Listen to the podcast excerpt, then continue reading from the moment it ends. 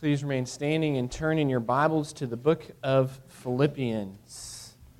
Book of Philippians. We're reading from Philippians chapter 1, uh, verses 3 through 11 this morning. It's Philippians 1, verses 3 through 11.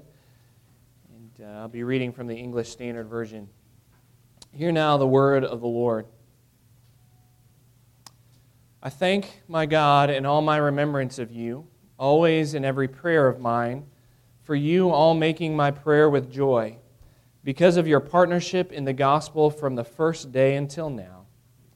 And I am sure of this, that he who began a good work in you will bring it to completion at the day of Jesus Christ.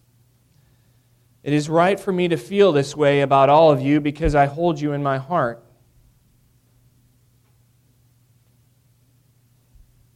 For you are all partakers with me of grace, both in my imprisonment and in the defense and the confirmation of the gospel. For God is my witness, how I yearn for you all with the affection of Christ Jesus.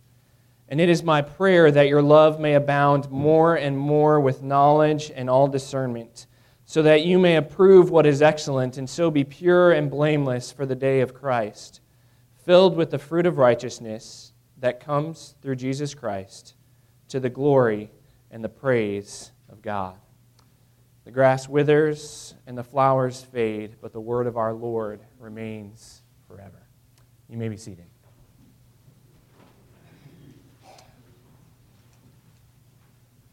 Please pray with me. Heavenly Father, I pray that the words of my mouth and the meditations of our hearts would be pleasing and honoring in your sight, O Lord, our rock and our Redeemer. And it's in Jesus' name alone that we pray. Amen.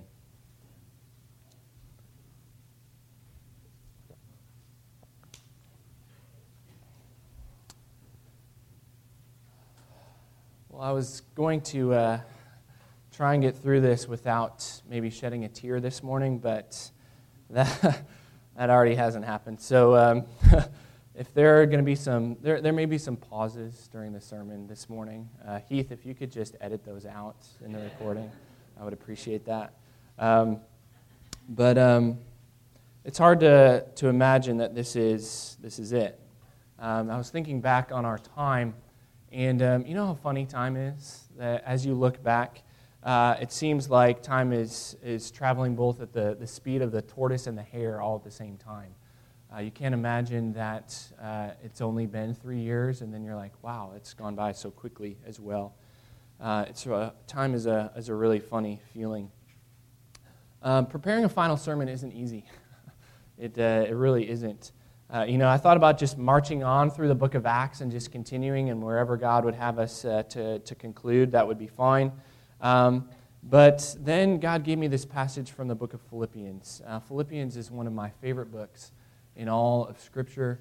Uh, I was excited when the ladies' Bible study wanted to study that um, because um, uh, when, I, uh, when I think of all the favorite passages that I have in Scripture, a lot of them come out of the book of Philippians.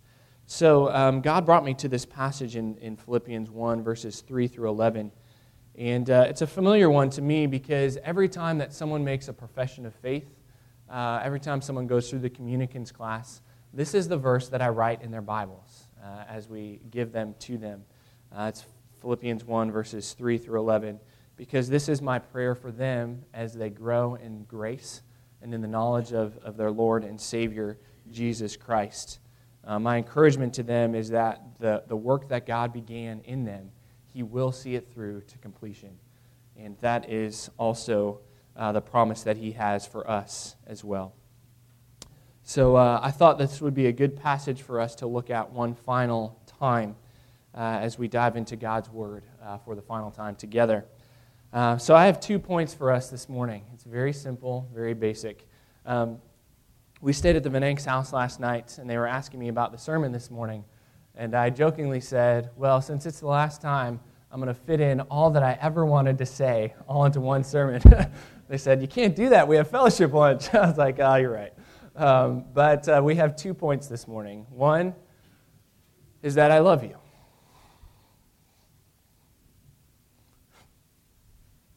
I knew, I knew that was going to be hard to say. Um, I love you. Uh, that's the first point. Uh, and number two, and maybe even more importantly, certainly more importantly, is that Jesus loves you. So, two points I love you, and, and Jesus loves you. So, we stopped off in the book of Acts in chapter 4.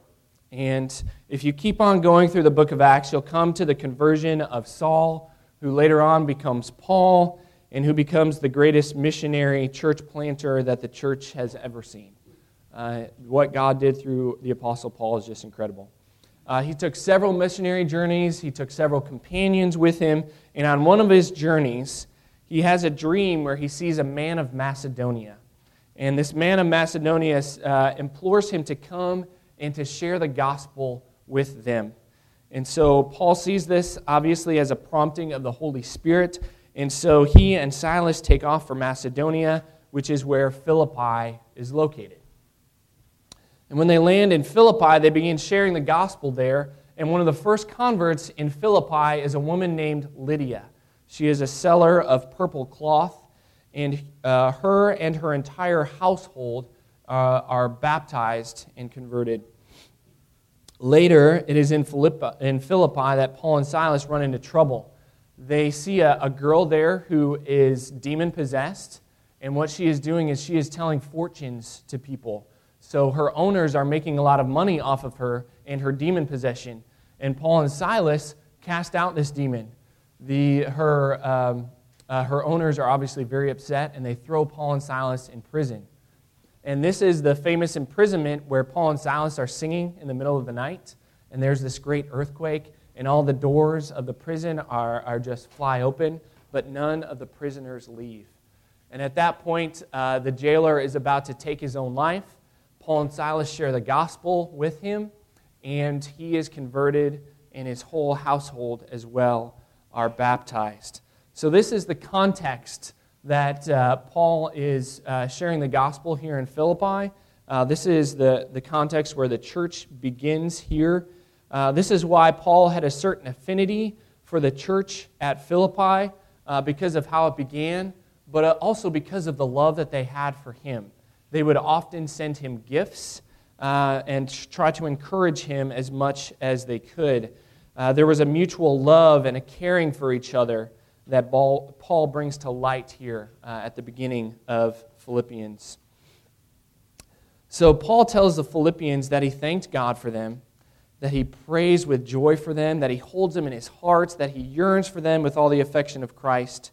And I want to talk about this, this phrase, yearning for them with all the affection of Christ, because it's a very interesting word in the Greek. Uh, the verb form of this word is actually splunk nidzomai. It's actually really fun to say, splanchnizomai.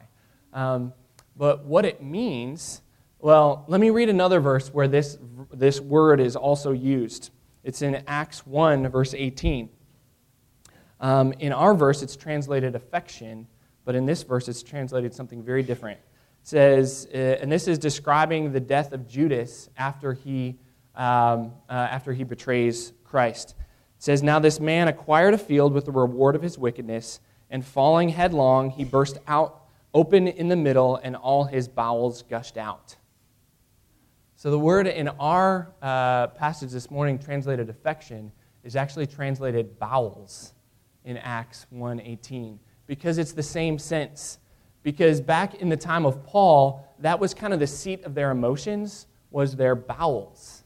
So you could say to one another in a sense, I love you from the depths of my bowels. Uh, I don't think it has the same ring to us today. Um, I think it's good that we've converted it to heart. Uh, I don't think my wife would appreciate it if I said, Oh, honey, I love you from the depths of my bowels. she wouldn't appreciate that. Um, but that's the kind of sense that we have uh, from this. Uh, the word affections and bowels are the, the, come from the same root word in the Greek. So, back in the time of Paul, this is how they talked about their emotions. So, Trinity, what I want to say to you this morning is I love you from the depths of my bowels. I really do. Um, as I was thinking about preparing this sermon, what I wanted uh, to communicate to you is my love that I have for you, of the partnership that we have had in the gospel from the beginning. And I was thinking about the ways um, and the reasons why I love this church so much. And uh, one of the major reasons why I love this church so much is because of what you have allowed me to do as your pastor. I love you because you have allowed me to pastor out of my weakness. Um, my prayer is that one of the themes that you have picked up during my time here is this is that God's grace is sufficient for you, for his power is made perfect in weakness. Therefore, I will boast all the more gladly of my weaknesses, so that the power of Christ may rest upon me. God reminded me very clearly the first weekend I was here of my own weaknesses. Um, many of you may remember the story of uh, Stephanie and I's first weekend here. Uh, we had tried to load up all of our things in a U-Haul, and I kept telling Stephanie, it's going to be fine. We're going to fit everything. Uh, it's going to be no problem. well, it turns out it was a problem and we didn't fit everything. and we had to leave some things back in Georgia. And so uh, we had everything crammed into the biggest U Haul that they had. And uh, we arrived here on Saturday. Uh, we parked the truck here in the parking lot, and we stayed the night and Sunday night uh, with Sean and Lindsay Powers. Uh, they graciously opened up their home to us. Uh, my parents came down for the weekend as well. They have a fifth wheel, and so they were down in a campground near Scott. So, Sunday morning, I preached here uh, the first sermon, and uh, we went off in the afternoon and spent some time uh, with my parents at the campground there. And while I was there, I was doing the typical dad thing, trying to show my kids uh, how manly I was, how strong I was. So, I took a stick and I whacked it against a tree. I don't know why I think that that would show my, my manliness or my strength, but I wanted to show them that this would shatter against this tree. And so, in God's providence, what happened was a, a, small shard of that stick came right back and hit me right in the eye. I mean, square in the eye. I didn't get hit anywhere else except for right in my right eye. Uh, I tried to shake it off. My vision was blurry at that time. I thought it would just come back. Uh, as the evening progressed, it got worse and worse. And finally, I looked at Stephanie and I said, We got to do something about this. So, on my first Sunday here, I ended up in the ER at UAMS. And that was where I met Tom Mirabella for the first time. He came and visited me uh, in the ER there. Uh, my father had uh, driven me over there, and uh, needless to say, I was very embarrassed. Um, but uh, as, the, uh, as the eye doctor there tended to me, one of the things he said as he was discharging me, he said, You got to take it easy. You got to be careful with this. You can't put pressure, and make sure you don't lift any heavy objects. And I looked at him, I was like, Do you realize what we're doing tomorrow? I said, I'm moving tomorrow. I'm moving all my stuff. Like, I have to be lifting. He said, No, you can't do that. Uh, it, it'll cause strain on your eye. And so, from my very first weekend here, uh, God was showing me that I was going to be pastoring out of weakness. Because what I had to do was to stand by and watch you guys move all of my heavy furniture. And as you know, I have some heavy furniture, as you guys have helped me move. Uh, so I had to stand there and watch as you guys did that and as you guys served me. Uh, I wanted to be the one who was lifting those heavy things. Uh, but from the very beginning, God was teaching me that being the pastor of a church didn't mean that I would be the one doing everything. Instead, it means that being a church means that we work together using the gifts that God has given for mutual love and encouragement. Being a church means that everyone works together and that we have a relationship that's called a partnership, which uh, Paul describes here. And I feel like that's similar to what we've experienced here at Trinity. I feel like we've experienced a partnership in the gospel. And I pray that as we move on from this and as a new pastor is called to Trinity, I pray that that would continue as you call a new pastor. You know, I love Trinity because you have loved me well. You have encouraged me You have endured me. Uh, you have con- uh, continued to come to me even when I didn't have all the answers. Uh, the partnership that we have enjoyed hasn't been perfect. Sometimes there's been times of frustration. There have been times when I have frustrated you. There have been times when I feel like I have failed you as well. And honestly, for those times, allow me to apologize. I'm sorry. I wish that I was the perfect pastor, uh, that I would do everything right every time. But just like you guys, I'm a sinner. I'm a sinner who is saved by grace. No one likes to fail another person, but you have allowed me to make mistakes, and you have loved me through it, and for that I am eternally grateful.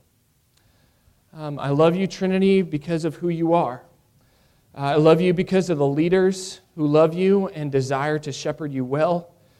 I, I love you because of the love that you have for one another, that you help each other even when you, um, uh, with the needs that you have. Sometimes uh, I don't even hear about the needs until after the fact and how it's already been taken care of as a church. And I love that. And I love that about this fellowship. Uh, I love you because of your generosity, that every time a missionary comes up, and we set the plate out in the foyer, they are they're just blown away by the generosity of this seemingly small congregation. And they always walk away blessed by us. Um, I love that. Um, because I love this church, I desire to see this church grow. Um, you know, Trinity is not a perfect church. Uh, there's no such thing as the perfect church. Uh, Trinity could not be perfect as long as I was your pastor. Um, Trinity couldn't be perfect because we're people, because we're sinners saved by grace. But where I would love to see Trinity grow is this I would love to see the men of Trinity continue to grow in the gifts that God has given them, continue to lead this church, their family, this community well. Um, as I look back, it's exciting to see where God has brought the men of this congregation. Um, one of my fondest memories is the two years of Tuesday mornings that I spent with the CLC group uh, for the, the relationships that we developed there and for the ways that I see God working through that group right now. Um, I love that we are involved in missional community groups right now. Uh, that there is a fellowship here outside these four walls, and I would love to see that continue to grow. Uh, I love to see that Trinity is involved in supporting church planting now. Uh, remember, at one point we had a congregational meeting where we talked about what it would look like for Trinity to plant a church. Well, instead of us planting a church, we have the ability to support Dan Anderson, who's doing that right now in the Heights. Um, and uh, we have uh, also the opportunity to support Jeff Rayford, who's going to be coming and planting in Jonesboro. He's raising support right now and will be hitting the ground in the next couple of months. And in terms of churches in Arkansas, we're the closest PCA church to Jonesboro. Uh, Memphis is a little closer to us, but in Arkansas, we're it. We're it. And uh, so we're going to have the opportunity to support Jeff and uh, his young family as they uh, plant as well. So, so the first point is this I said, I love you, Trinity. I really do. I, I love you from the depths of my bowels. I, I love you from the depths of my heart. Um, but the reason that Paul could say that he loved the Philippians, and the reason that I can say that I love you as a church as well, is because of the great love that God has poured out on us through Christ. The reason that we can love is because Christ loved first. You know, several times in the Gospels, Jesus is described uh, with this word, splanchnizomai in the Greek. Uh, in Luke chapter 7, when he comes upon this widow of Nain and this great funeral procession, um, that she uh, lost her only son and she herself is a widow. He comes up to her, he has compassion on her, and he heals her son. And in that word, has compassion on her, that's the Greek word for splanchnizomai. Often in Mark and in Matthew, several times, he looks out over the crowds and he has compassion on them. His affections are placed upon them. Uh, even in the story of the Good Samaritan, uh, the Good Samaritan is described as having compassion. Uh, the father in the story of the prodigal son looks on his son in the distance and he has compassion on him. We know that is a caricature of God the Father having compassion on us. The reason that Paul could set his affections on the Philippians was because Christ first set his affections on Paul. We love because he first loved us. 1 John 4 9 and 10 says this In this, the love of God was made manifest among us, that God sent his only Son into the world that we might live through him. In this is love, not that we have loved God, but that he has loved us and sent his Son to be the propitiation of our sins. God has poured out his great love on us through Jesus Christ. That we, while we were yet sinners, Christ died for us. As I've already mentioned, one of the things that I've really appreciated over the last three and a half years is that you have allowed me to be a sinner in front of you, uh, particularly from the pulpit. Uh, it's been a blessing to me, and I hope that's been a blessing to you as well. Um, often in my life, uh, the shame and the guilt that I have because of my sin uh, causes me to hide. It, uh, the shame surrounds the dark and ugly things in my life, and it, it causes me to want to cover them up, to hide who I really am, and in, in, instead to present someone who is better. But God's great love for us through Christ breaks through our guilt, and it breaks through our shame. And Christ nailed it to the cross, and we bear it no more. Knowing that Christ has overcome our sin and our struggles we can freely admit our sins and our struggles before God and one another. So, less than a year ago, I stood before you and I admitted that I struggled in my life with the sin of pornography. And that's not easy for a pastor to do in his congregation. As I was interviewing with the, the Nashville Presbytery, that's one of the questions that they always ask all the men who are transferring in uh, into every, any presbytery, because the struggle with pornography is so prevalent, even in our churches, especially in our churches. And I was able to sit, tell them that this is something that I've struggled with, but it's something that I've been able to even share with my congregation. And they were blown away by that.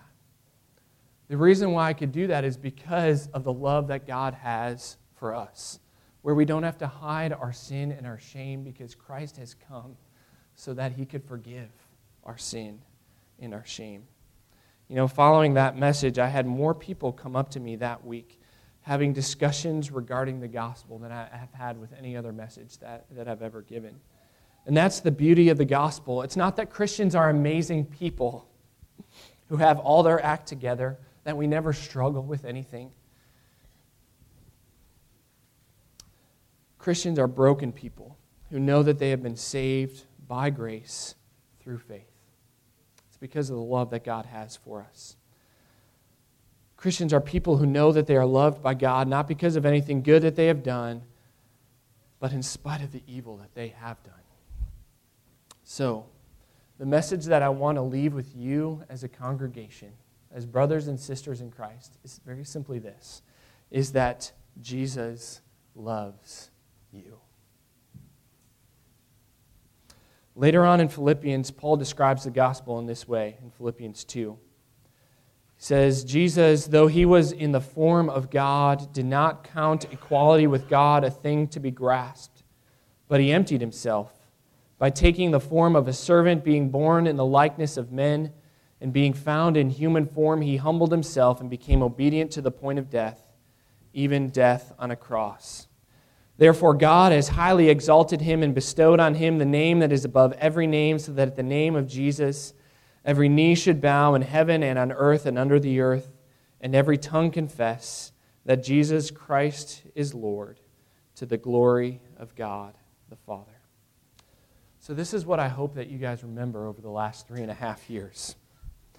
Honestly, I hope that my memory fades, but that the memory of Christ and his love continues to deepen and grow. You know, 32 years ago, God started a work here at Trinity Fellowship Church, or should I say Northside Presbyterian Church. He started with Steve Sanford and with a group who wanted something north of the river here on Northside.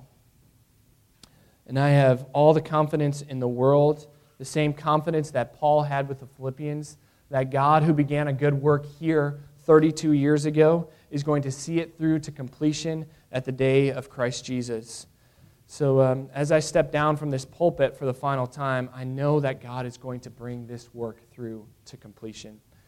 And this is the good work that I pray that I'm referring to here is that there will be a brokenness in this congregation that leads to repentance and faith in the gospel of Jesus Christ. So, so my prayer for Trinity has always been from the beginning, as Paul's prayer for the Philippians was as well, that God who began a good work in you will bring it through to completion at the day of Christ Jesus.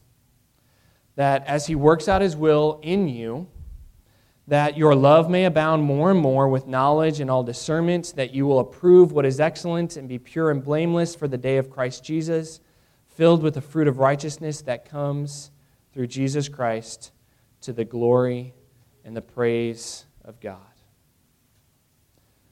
So, as I conclude this morning, I just want to reiterate Trinity, I love you. Thank you for the last three and a half years where you've allowed me to be your pastor through weakness through brokenness, uh, through my trials and struggles, through success, but mostly through failure of my own. Uh, thank you for the ways that you have trusted me and allowed me to display the gospel to you. Um, I pray that as I step down, that Christ would be exalted and that the glory of God would be revealed here. But more importantly than my love for you is the love that God has for you through Jesus Christ. As we conclude this morning, we're going to sing on Jordan's stormy banks, I stand. Uh, my joy is that this is not the end. Um, yes, we're saying goodbye, but we get to see each other again as we're standing on the banks of the Jordan, as we're looking forward to that promised land where there will be no more goodbyes, where there will be no more pain and suffering, where we get to spend eternity together, rejoicing in fellowship with one another. And what I long for is come, Lord Jesus, come, so that we can experience that joy together. Let us pray. Our most gracious God and our Father in heaven, I thank you for the love that you have poured out on us through your Son, Jesus Christ, that while we were yet sinners, Christ died for us. Thank you that you have set your affections on us through Christ that you have loved us from the depths of your being, that you have loved us with your whole heart, with all of your bowels. You have loved us, Lord, to the end. And I pray that we would just bask in that love that you have for us, Lord. That we would be encouraged in the truth of the gospel. That in our brokenness, we would bring it to you that we would come before you in repentance and faith. That we would know and understand this truth of the gospel that you have begun a good work in us and that you will see it through to completion at the day of Christ Jesus. We thank you that you are a good and sovereign God who is working out all things for your good, even in our very lives. Father, I thank you for this congregation. I pray that you would continue to work in and through her, your bride that you would continue to show your love for her, that your love that is so deep and so wide. We thank you and we praise you in Jesus' name. Amen.